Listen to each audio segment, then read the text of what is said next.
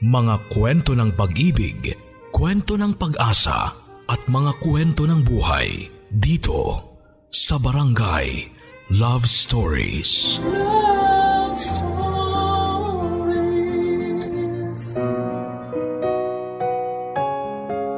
Nang mauso ang internet, dumadami na ang iba't ibang platforms sa pakikipagkomunikasyon. Gamit ang SOCMED ay pwede kang gumawa ng page para sa inyong mga negosyo. O pwede rin naman na sa sarili mong wall kang mag-post ng mga ibinebenta mo sa online. Nauso ang katagang PM is the key sa mga ibinebenta sa online. Ano ang status mo ngayon sa online selling? Ikaw ba ang nagsasabing PM is the key o ikaw ang naiingganyo na mag-PM para itanong sa seller ang katagang HM? Dear Papa Dudut, Isa po akong call center agent Papa Dudut. Nakatapos ako ng college at pati rin ang girlfriend kong si Myla.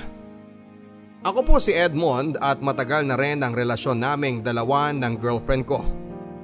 Sa katunayan po ay kulang na lang talaga ang maikasal kami dahil tanggap na ng pamilya namin na kaming dalawa na ang magkakatuluyan.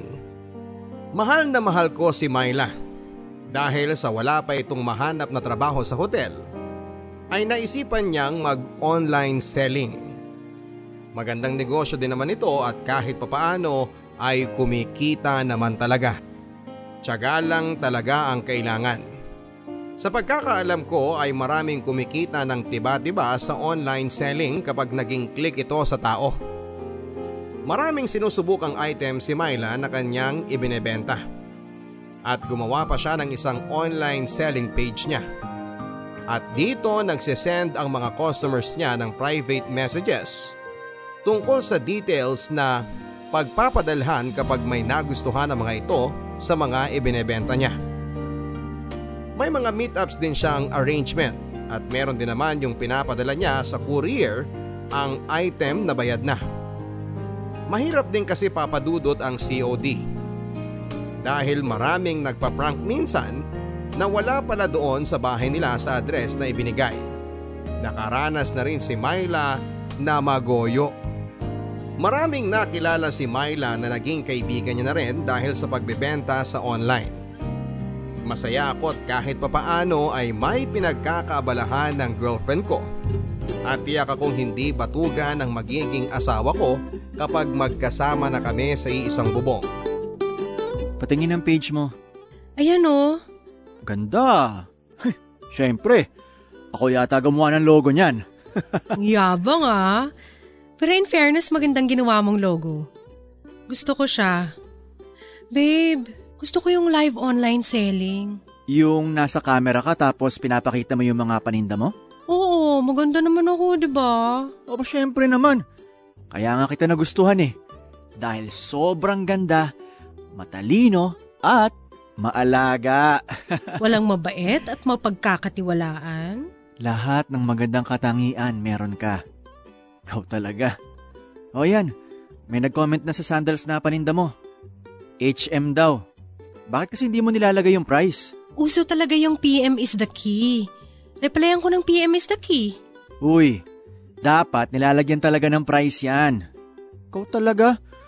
Para alam ng tumitingin sa page mo kung mura o mahal ang binibenta mo.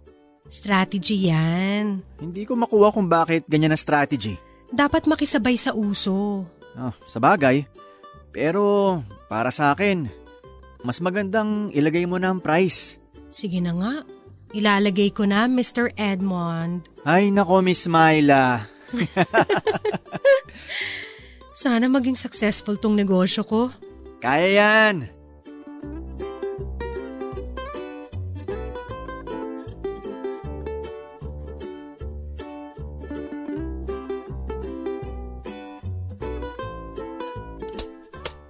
Wow! Dami mong pinapaka. Oo nga eh, maraming bumili. Ito bayad na to, ipapaship ko. Pero itong isang to, meet up ko na lang kasi nasa Metro Manila lang naman. Gusto mo ba akong isama? Wag na, kaya ko na to. May dala pala akong ulam. Niluto ni mama. Ibigay ko daw sa'yo. I-microwave mo na lang mamaya para mainit pagkain nyo. Si tita talaga nag-abala pa.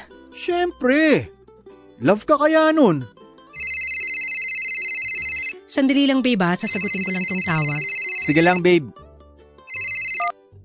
Hello? Yes, Sir Lawrence. Ngayon mo ba i-deliver ang item, miss? Ah, opo sir. Pinapako na po yung item ninyo. Gusto ko yan. Ipak mong mabuti ah.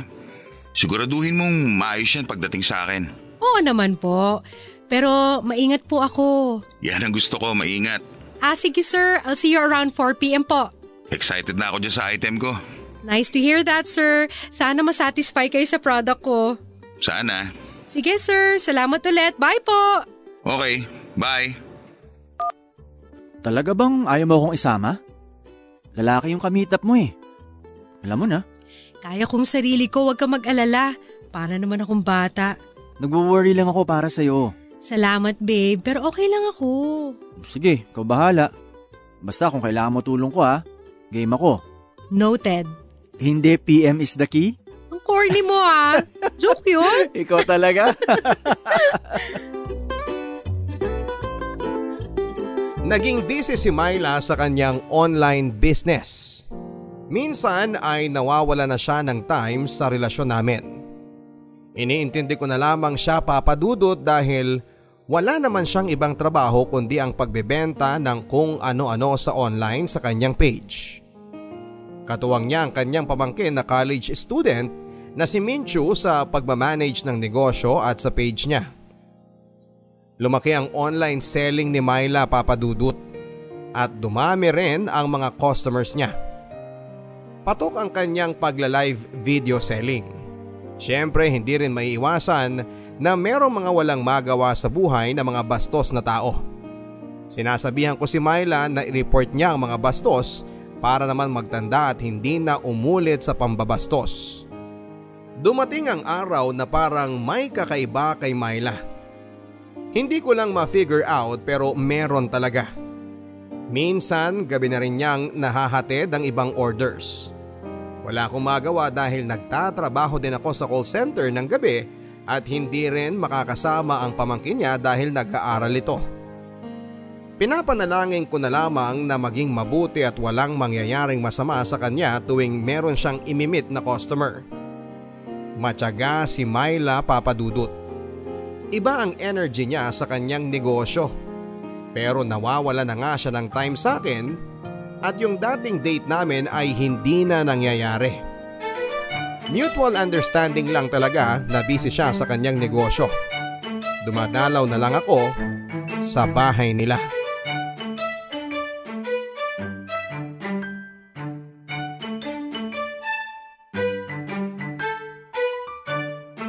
Menchu, asan ang tita Myla mo? Merong ka-meet up, kuya. Pero gabi na. San daw? Di ko alam, wala kasi siyang sinabi kung saan. Tawagan mo na lang kaya, kuya. Sige.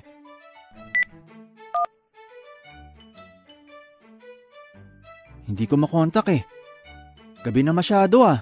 Si kuya naman, malaki na si Tita Myla. Eh, kahit malaki na yun. Baby ko pa rin yun at delikado no. Babae siya eh.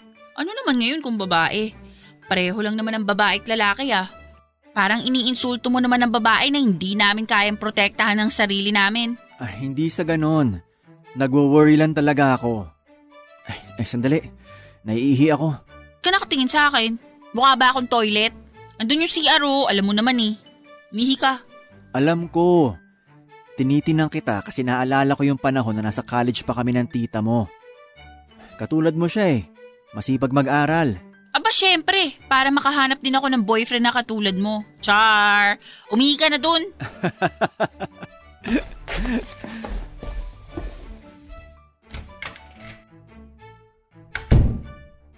Ano to?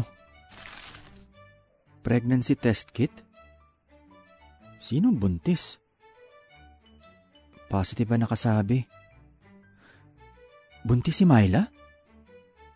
Hindi kaya si Menchu?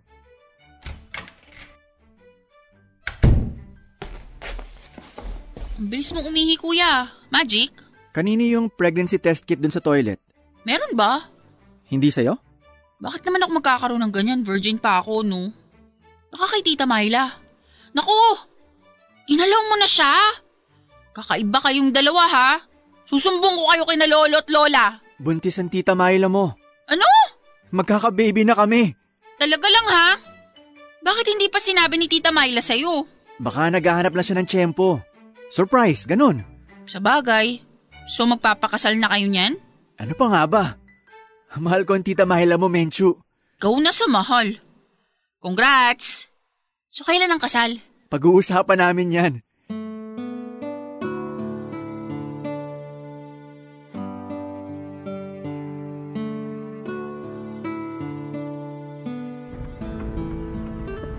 Babe, tumataba ka. Ah, oo nga eh. Wala ka bang sasabihin? Edmond? Bakit ka ba natatakot? Alam ko na. Nakita ko sa toilet ang pregnancy test kit. Ano? Edmond? Ilang buwan na si baby. Ah, Alam mo, sobrang saya ko na magiging ama na ako. Kailan natin sasabihin sa mga magulang natin ang tungkol sa pagbubuntis mo? Ay, kailangan na natin magpakasal, Myla, habang hindi pa lumalaki ang tiyan mo. ah, oo nga. Sasabihin natin. Magpapakasal na tayo. Saya-saya ko. Sobrang saya ko. Oh, baby, kapit ka lang ha. Excited na si Daddy na makita ka. mahal na mahal ka ni Daddy. oh, Tears of joy ba yan? Oo. Salamat, Edmond. Salamat.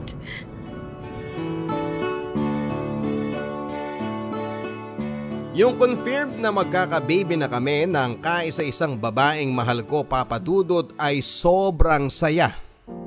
Lalo na noong pumayag siyang magpakasal na nga kami.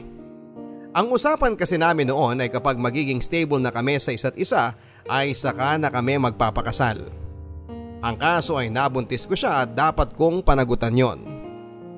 Hindi naman mahirap na ipaalam namin sa aming mga magulang ang tungkol sa pagbubuntis ni Myla. Dahil matagal na naman kaming magkasintahan at tapos na kami sa pag-aaral at may trabaho na ako. Pero papadudot may napapansin lang ako kay Myla. Parati siyang balisa at wala sa kanyang sarili. Siguro dala yon ang kanyang pagbubuntis. Maselan lang siguro kaya ganon siya, nagiging masungit din. Gusto ng mga magulang namin na magkarbo ang kasal namin. Kaya naman naisipan nila na after ng mapanganak ni Myla ang bata kami magpapakasal. Maluha-luha si Myla kapag pinag-uusapan na namin ang kasal. Tears of joy na naman pero isang malaking palaisipan sa akin kung bakit nagbago si Myla. Hindi na genuine tingnan ang mga ngiti niya. Para bang may tinatagong lungkot sa kanyang mga mata. At yon ang gusto kong alamin kung bakit. At magagawa ko yon kahit na hindi ko na sabihin ang PM is the key. Dahil engaged na ako sa babaeng mahal na mahal ko, Papa Dudut. Nakapag-decide si Myla na itigil na muna ang kanyang online selling. Hindi na siya nagpo-post ng mga panibagong item para ibenta. Ang sabi niya gusto niyang magpahinga para mas maalagaan ang bata sa kanyang sinapupunan. Natuwa naman ako dahil baby ko ang batang iluluwal na at inaalagaan na magiging maayos ang kanyang pagbubuntis. Naipanganak ni Myla ang baby namin. Lalaki. Ginawa ko kaagad na junior si baby kahit ayaw ni Myla. Issue talaga kay Myla na huwag gawing junior si baby pero talo siya dahil gusto ng mga magulang namin na gawing junior na si baby. Ang napag-usapan ay isasabay ang kasal sa binyag ng anak namin. Dati, ang hilig-hilig ni Myla sa Sokmed. Pero noong magkaanak na kami, ay binura na rin niya ang kanyang account at nanatili na lamang siya sa loob ng bahay namin para alagaan si baby. Tinatanong ko siya kung magtatrabaho ba siya kapag makakalakad na si baby. Ang sabi niya ay ganon ang balak niyang mangyari. Nagtataka din ako papadudot dahil nakikita ko pa rin ang online selling page ni Myla. Hindi niya nabura ang page dahil may ka-co-admin siya. Ang pamangkin niya na si Menchu. May isang lalaking nagngangalang Lawrence ang parating nagko-comment sa mga paninda ng PM Sen. Parang araw-araw ay may comment na ganon kaya naman kinausap ko na si Menchu.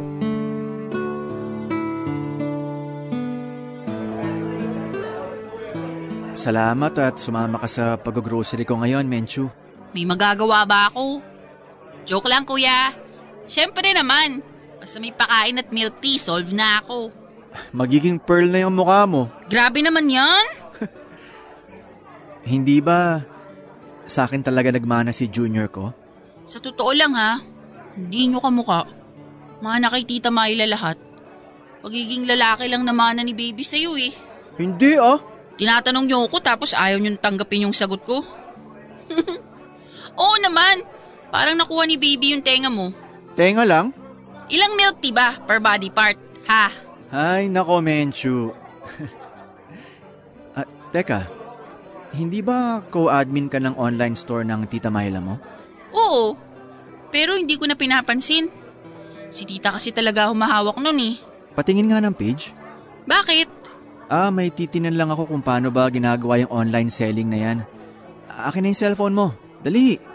Gusto ko makita kung anong nakalagay na command kapag admin ka ng isang online selling page. Sige. Eto oh. Pwede mong iswitch ang account ko sa account ng page. Sige. Ganito pala? Umorder ka pa? Galante mo ngayon, kuya. Siyempre naman. Kuya, okay ka lang?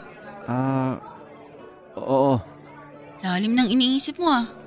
Gusto mo bang buhayin ang online selling ni Tita Myla? Basta game ako, milk tea lang. Pag-iisipan ko. Sige.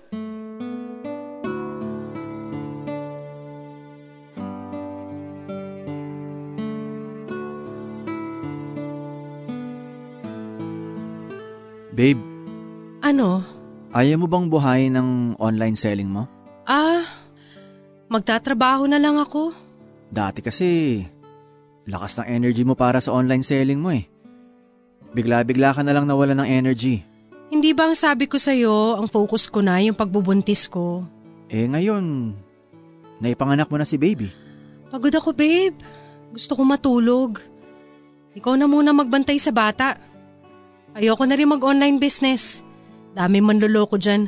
Nakakapagod na rin makipag-usap sa mga siraulo. Eh dapat, seller, sure buyer relationship lang naman yon. Kapag hindi sure, wag na kausapin. Ganun lang naman yun eh. Bakit ba Edmond? Nabibwisit ka na ba dahil ikaw lang ang kumikita sa ating dalawa? Hayaan mo. Maghahanap ako ng trabaho kapag nakakalakad na si baby. Eh, Hindi naman sa ganon. I trust you. Edmond, alam ko ang gusto mong tukuyin. Pwede ba? Sabihin mo na lang na gusto mo akong pagtrabahuhin para kumita ng pera para may ka-share ka sa pagbabayad ng bills. Bakit pa ba ako nabuntis? Eh yun nga eh. Bakit ka nagpabuntis? Sinisisi mo ko, ganun ba? Hindi mo alam ang pinagdadaanan ko. Bukas na tayo mag-usap. Pagod ka, di ba? Edmond naman eh! Sige na. Magpahinga ka na. Sa loob-loob ko papadudot ay nagngingit-ngit na ako sa galit dahil ang babaeng pakakasalan ko ay may ibang karelasyon. Si Lawrence na isang customer niya sa online selling na iniiwasan na niya. Tinignan ko ang mukha ni Lawrence at ang mukha ng junior ko. Kaya pala hindi ko kamukha ay kamukha pala ni baby si Lawrence. Kaya pala parang balisa si Myla at hindi niya kaagad pinaalam sa akin ang tungkol sa pagbubuntis niya.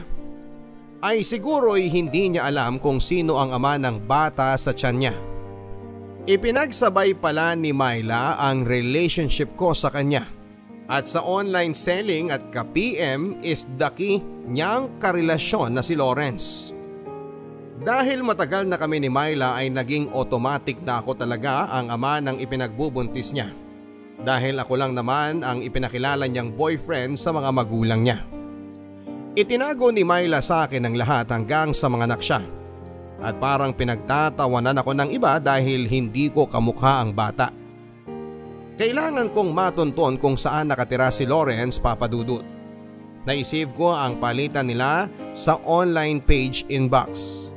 Ang gusto ko ay magkaroon pa ako ng matibay na ebidensya ng pagtataksil ni Myla para hindi ko na ituloy ang pagpapakasal ko sa kanya.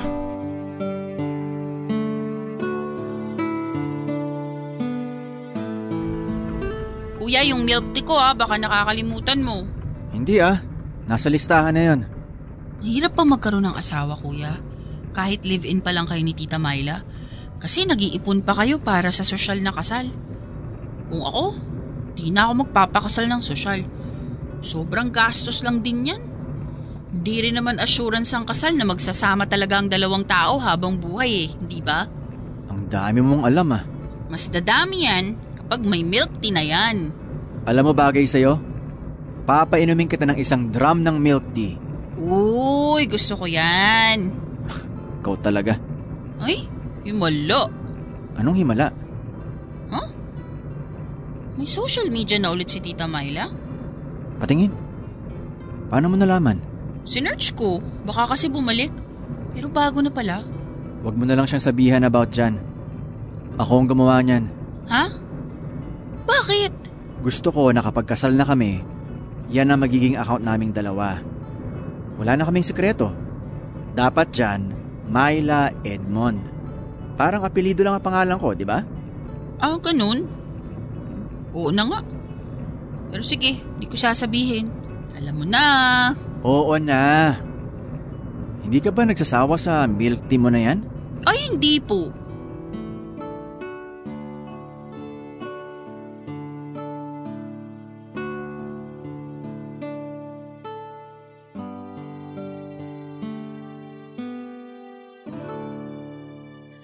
Saan na naman ang lakad mo? Para sa kasal natin. Isang buwan na lang pala. Oo nga eh. Ang gastos. Pasensya na. Okay lang. Ano ka ba? Ang importante makasal ako sa babaeng mahal ko. At hinding hindi ako kayang pagtaksilan. Hindi ba? Oo naman. Bakit sumagi yan sa isip mo? Hindi ko alam. Everybody has a secret pero malaki ang tiwala ko sa'yo. May anak na nga tayo, di ba? Oo, Edmond. May problema ba? Oh, sige na. Mauna na ako para makauwi rin ako ng maaga. Sige. Mag-ingat ka. Ako pa. Sila mag-ingat sa akin.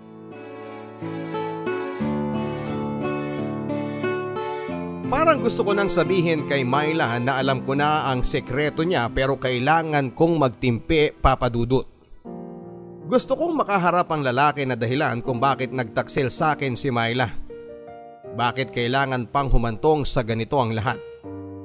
Ang simpleng PM is the key ay naging daan sa isang pagtataksil. Patuloy pa rin ang paghahanda ng lahat para sa kasal at sa binyag ng anak ni Myla. Masakit sa dibdib ko tuwing nakikita ko ang bata, ang bunga ng kanilang pagtataksil.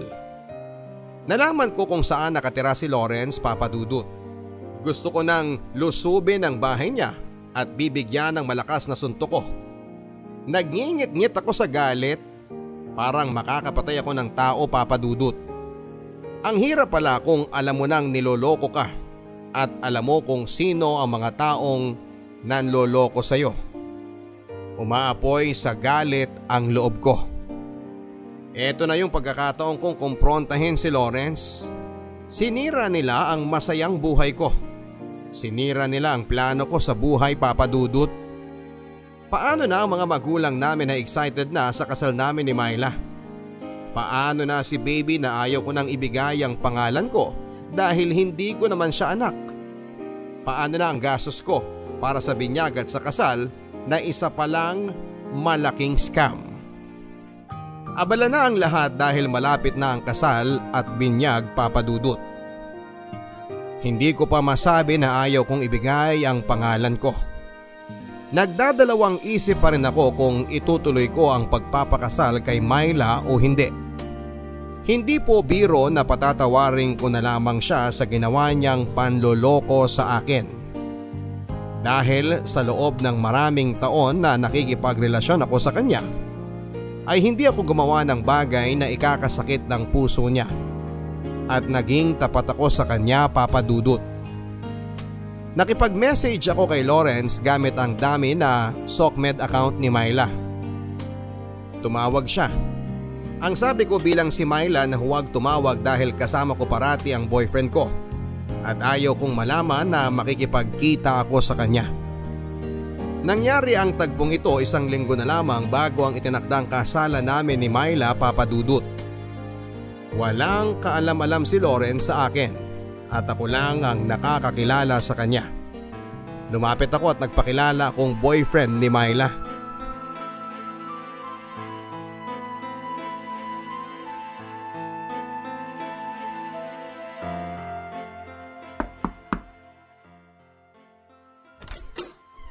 Sino ka? Ano kailangan mo? Edmond, ako ang fiancé ni Myla. So? Ikaw ang kachat ko? Spy ka ba? Tarantado ka! Anong ginawa mo sa fiancé ko, ha? Ito Wala sa'yo! kaya ka! Ano ha? Mahal mo ba si Myla? Ha? Sabihin mo! Hindi! Hindi ko siya mahal! Sayo-sayo na siya! Itiwan mo ako! Eh malandi ang fiancé mo eh! Pumapatol kaya diniskartehan ko na! Eh tinamaan sa akin eh! Hayop ka! Tama na! Hindi ko naman alam na may fiancé siya! Wala akong kasalanan dito! Ginalaw mo siya! Siyempre! Nasa isang kwarto kaming dalawa! Ano pa ba gagawin namin, di ba? Hindi ko siya pinilit! Kusa siya sumama! Kaya bitiwan mo ako! Sa'yo-sa'yo na yung baila mo! Bakit nagko-comment? At nagme-message ka pa rin sa kanya, ha? Siyempre babae siya! Tawag lang siya ng laman para sa akin! Katawa lang ang habol ko sa kanya! Sa'yo-sa'yo na ang puso ng Myla na yan! Kaya bitiwan mo ako!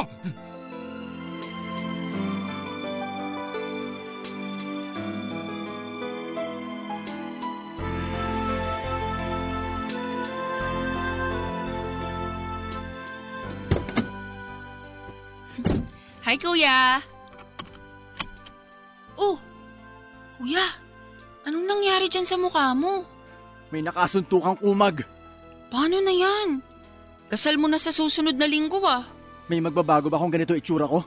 Ayan na naman tayo eh. Hindi ba ang puso naman ang pinag-iisa tuwing kasal? Nabugbog ka lang. Di ka nakatira ng katol, no?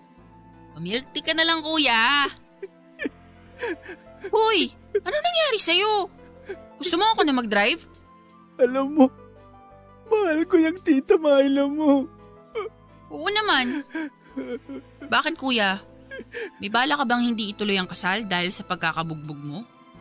Hmm, pwede naman siguro. Pangit mo ngayon eh. Parang hindi kaya ng concealer yan. Ang gusto ko lang naman, ang umibig ng tapat. At ibigin ako ng tapat. Yun lang naman eh. Sabihin mo nga, ano bang problema? Alam kong honest ka. At marunong ka magtago ng sikreto. Oo naman. Menchu, may ibang lalaki ang tita Myla mo. We, Nakaharap ko. Kaya itong nangyari. di ako naniniwala. Baka nagkamali ka lang. Maling akala lang yan.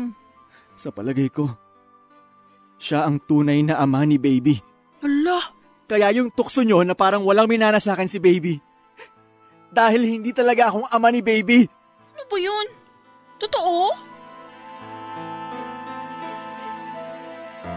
Sinabi ko kay Menchu na nagpaplano na akong sabihin kay Myla na alam ko na.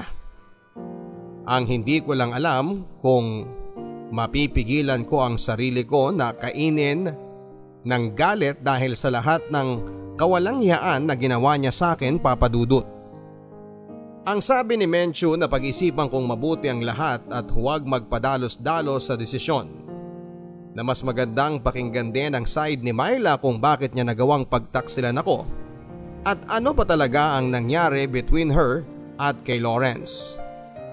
Mabuti na lang talaga at nariyan si Menchu. Kung hindi ay baka isa na akong bulkan na sumabog sa harapan ni Myla. Sinekreto na lang muna namin ni Menchu ang lahat papadudot hanggang sa kaya ko nang kausapin si Myla at dapat kausapin ko na siya dahil ilang araw na lang ay kasal na naming dalawa. At ayokong umabot pa sa araw ng kasal, saka ko sasabihin o saka ako magwawala dahil sa mga nalaman ko.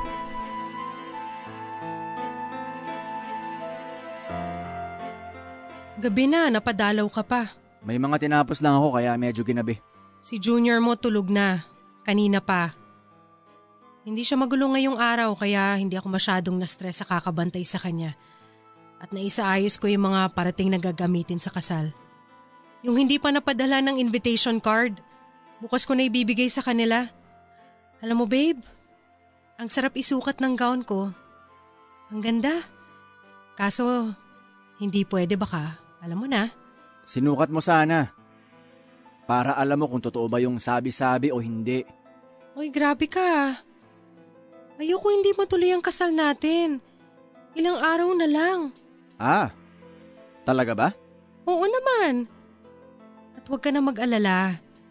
Ah, tupagin ko na ang paghahanap ng trabaho after ng kasal natin.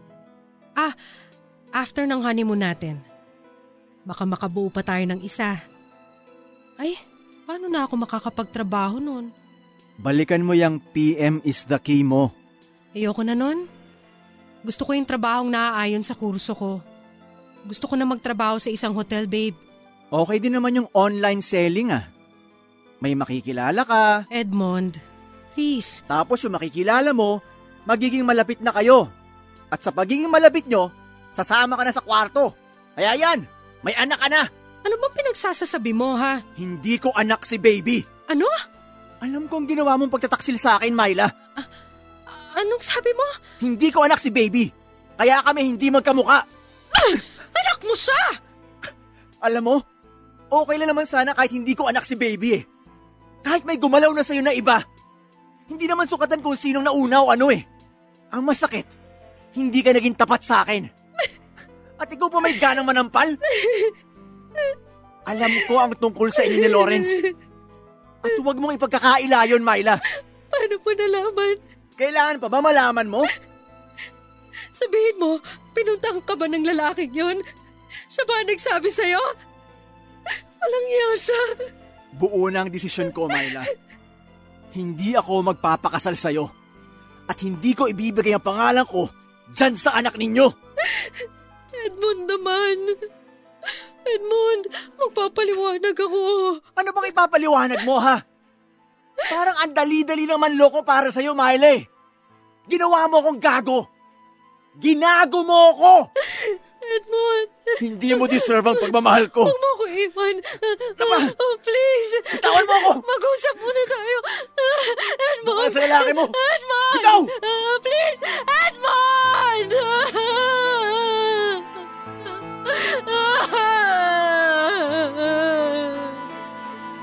Pinigilan kong umiyak ng araw na yon papadudot. Pero nang lumabas ako ng bahay nang maisara ko ang pintuan, ay kusang lumuha ang mga mata ko. Sobrang sakit sa puso ko. Bakit nangyari ito sa akin? Bakit ngayon pa na tatlong araw na lamang ay kasal na naming dalawa? Ipinaalam ko sa mga magulang ko ang tungkol sa pagkalas ko sa kasal. Sinabi ko lang na hindi ko na mahal si Myla. Nagalit ang mga magulang ko sa akin papadudot at nilagay ko daw sa kahihiyan ang pamilya namin. Naisip ko rin na bawiin ang pangalan ko sa baby pero narehistro na ito bilang anak ko. At junior na ang bata. Alam ko na walang kasalanan ng bata. Pero parang ang sakit lang na ang bunga ng pagtataksil ng mapapangasawa ko ay ginawa ko pang junior. Tama lang ba ang ginawa ko papadudot? Hindi ba masyadong ang sama ko naman na ayawan ng kasal kahit na tatlong araw na lamang at kasal na namin. Para sa akin, mas okay nang hindi ko sinabi ang tunay na dahilan sa pagkalas ko sa kasal namin ni Myla. Kahit paano ay gusto ko pa rin na malinis ang tingin sa kanya ng ibang tao. Kahit pa nagmukha akong masama sa harapan ng mga magulang ko at kamag-anak at maging sa pamilya ni Myla. Palaisipan sa akin noong sinabi ko sa kanya na alam ko ang pregnancy test niya at nagbago na siya. Yung hindi na genuine ang ngiti niya at may lungkot na ang mga mata niya. Kaya pala ganon dahil sa hindi ko pala anak ang baby niya. Kinausap ko ang mga magulang ni Myla papadudot. Humingi sila ng paumanhin kung ano man ang nagawa ni Myla. Kung bakit kumalas ako dahil sa pagkakakilala nila sa akin ay mabait akong tao. At hindi ko nilalagay ang kapwa ko sa alanganin. Alam nila na may malaki kaming problema, ang hindi lang nila alam ay kung ano ito. Pero buo na po ang desisyon ko at hindi na magbabago. Sabi pa ng magulang ni Myla na tingnan daw sana ang matagal naming pagsasama ng anak nila. At sana ay hindi ko iurong ang kasal. Umaasa pa rin ang pamilya ni Myla na itutuloy ko ang kasal pero isyo po sa akin ang katapatan papadudot. Maraming pagkakataon sana na sinabi niya sa akin ang tungkol kay Lawrence. Ang tungkol sa bata pero hindi. Kahit napapansin ng mga tao na hindi ko kamukha ang bata ay hindi pa rin niya sinabi ang katotohanan. Kung ang kasama mo ay sinungalin, magiging kasinungalingan din ang inyong pagsasama at ayoko ng ganon. Kung sinabi lang ni Myla ng maaga ang lahat, siguro ay napatawad ko siya at matutuloy ang kasal. At kahit na hindi ko anak ang bata ay aakuin ko pero sobrang tagal na. At sa kahuli-hulihan ay hindi pa rin siya umamin. Nang hindi ko kusang sinabi sa kanya ang nalalaman ko.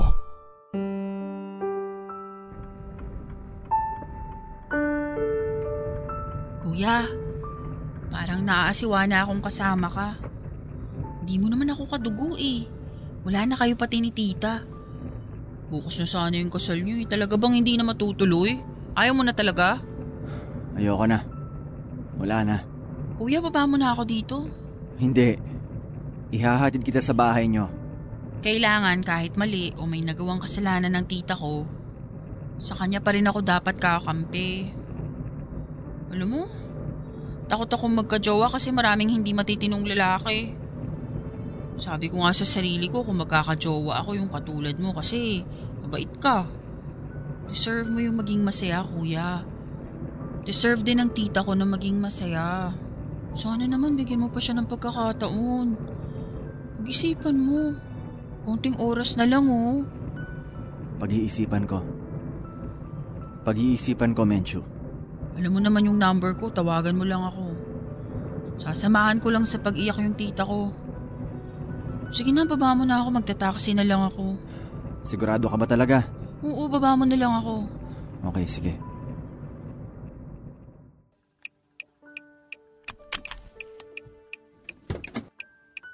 Hintayin ko yung tawag mo kuya ha. Sige. Salamat.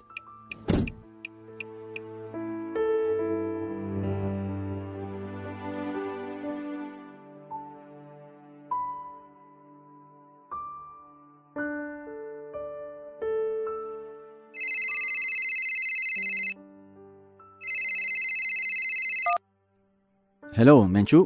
Kuya, puntahan mo kami nandito kami ngayon sa ospital. A- ano? Bakit? Si Tita Myla naglaslas ng pulso. Ano? Sabi ko naman sa'yo tumawag eh, ba't hindi ka tumawag? Ba't ang tigas ng puso mo? Ba't ayaw mo magpatawad? Di ba ito lang naman yung kasalanan ng tita ko? Alam kong malaking kasalanan to pero mahal ka ni tita. Ah, isang ospital! I-text mo sa akin ang address. Pupunta ako ngayon na. Kuya please, punta ka na. Oo, pupunta na ako.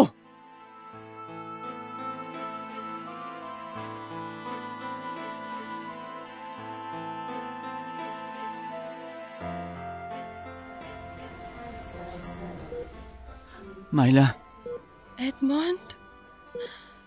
Edmond? nandito na ako. Edmond, sorry. I'm really sorry. Bakit mo naman ginawa to? Munti ka nang mapuruhan sa ginawa mo eh. Nagsisisi ako sa kasalanan ko. Ako ang sumira ng lahat. Myla, sa totoo lang, gusto ko na talagang tigilan ang ugnayan natin. At kalimutan ka. Alam ko naman eh. Kasuklam-suklam yung ginawa ko. Huwag ka nang umiyak. Myla, Kahit ganun pa man, naging mabuti ka sa akin. Kasama ka sa mga pangarap ko kahit nung college pa tayo. Siguro nagkamali ka lang ng hindi mo inaasahan. Natukso ka sa mga bagay. Siguro maraming magsasabi sa akin na baliw ako kung itutuloy ang kasal. Di ba? Bakit kita pakakasalan eh? Iba ang nakabuntis sa'yo. Pero naisip ko na magsimula tayo. Anak ko si Junior. Kahit ano pa man ang mangyari. Kalimutan na natin ang nakaraan. Magsimula tayo ulit. Edmond? Talaga? Sasabihan ko sila na dito na tayo magpapakasal sa loob ng ospital. Huwag ka nang umiyak. Matutuloy ang kasal natin. Edmond? Edmond? Salamat sa pagmamahal. Mahal na mahal na mahal na mahal kita.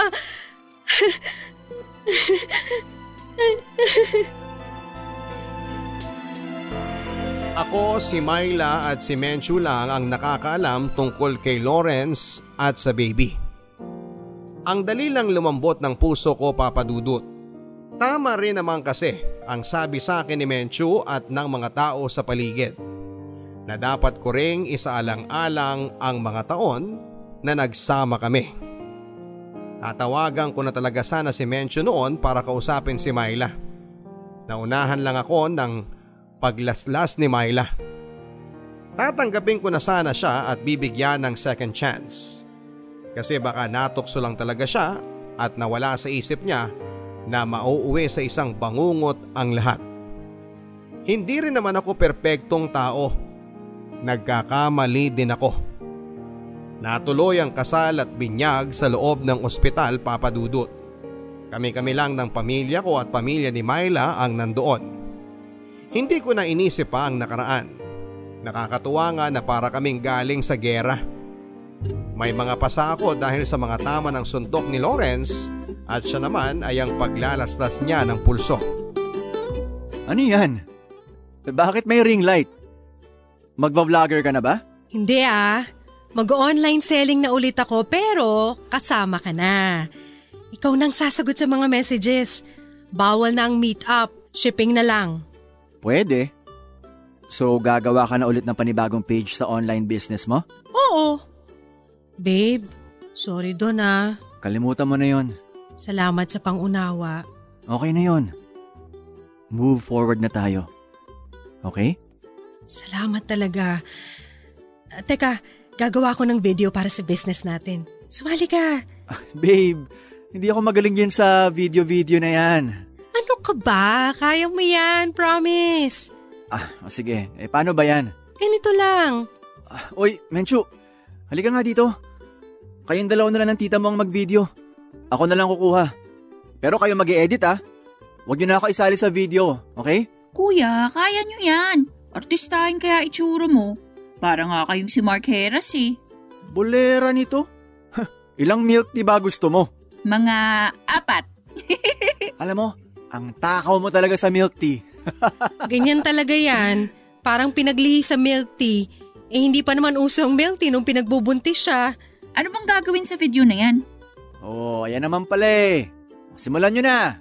Teka, anong ibebenta natin? Anything under the sun. PM is the key.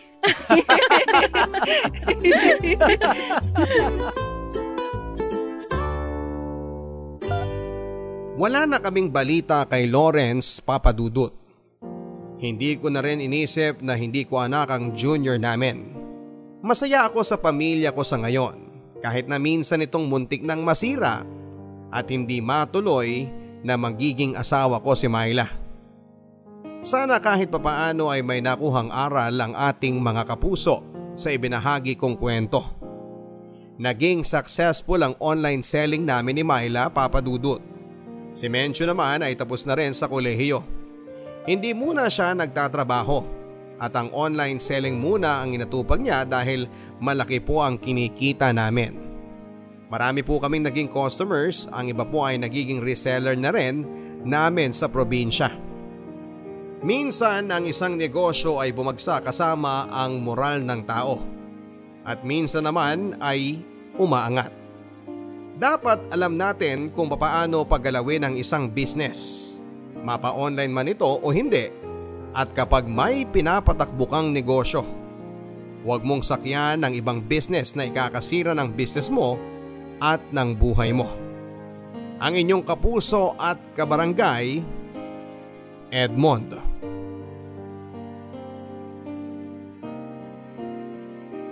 Mga kwento ng pag-ibig, kwento ng pag-asa at mga kwento ng buhay dito sa Barangay Love Stories. Love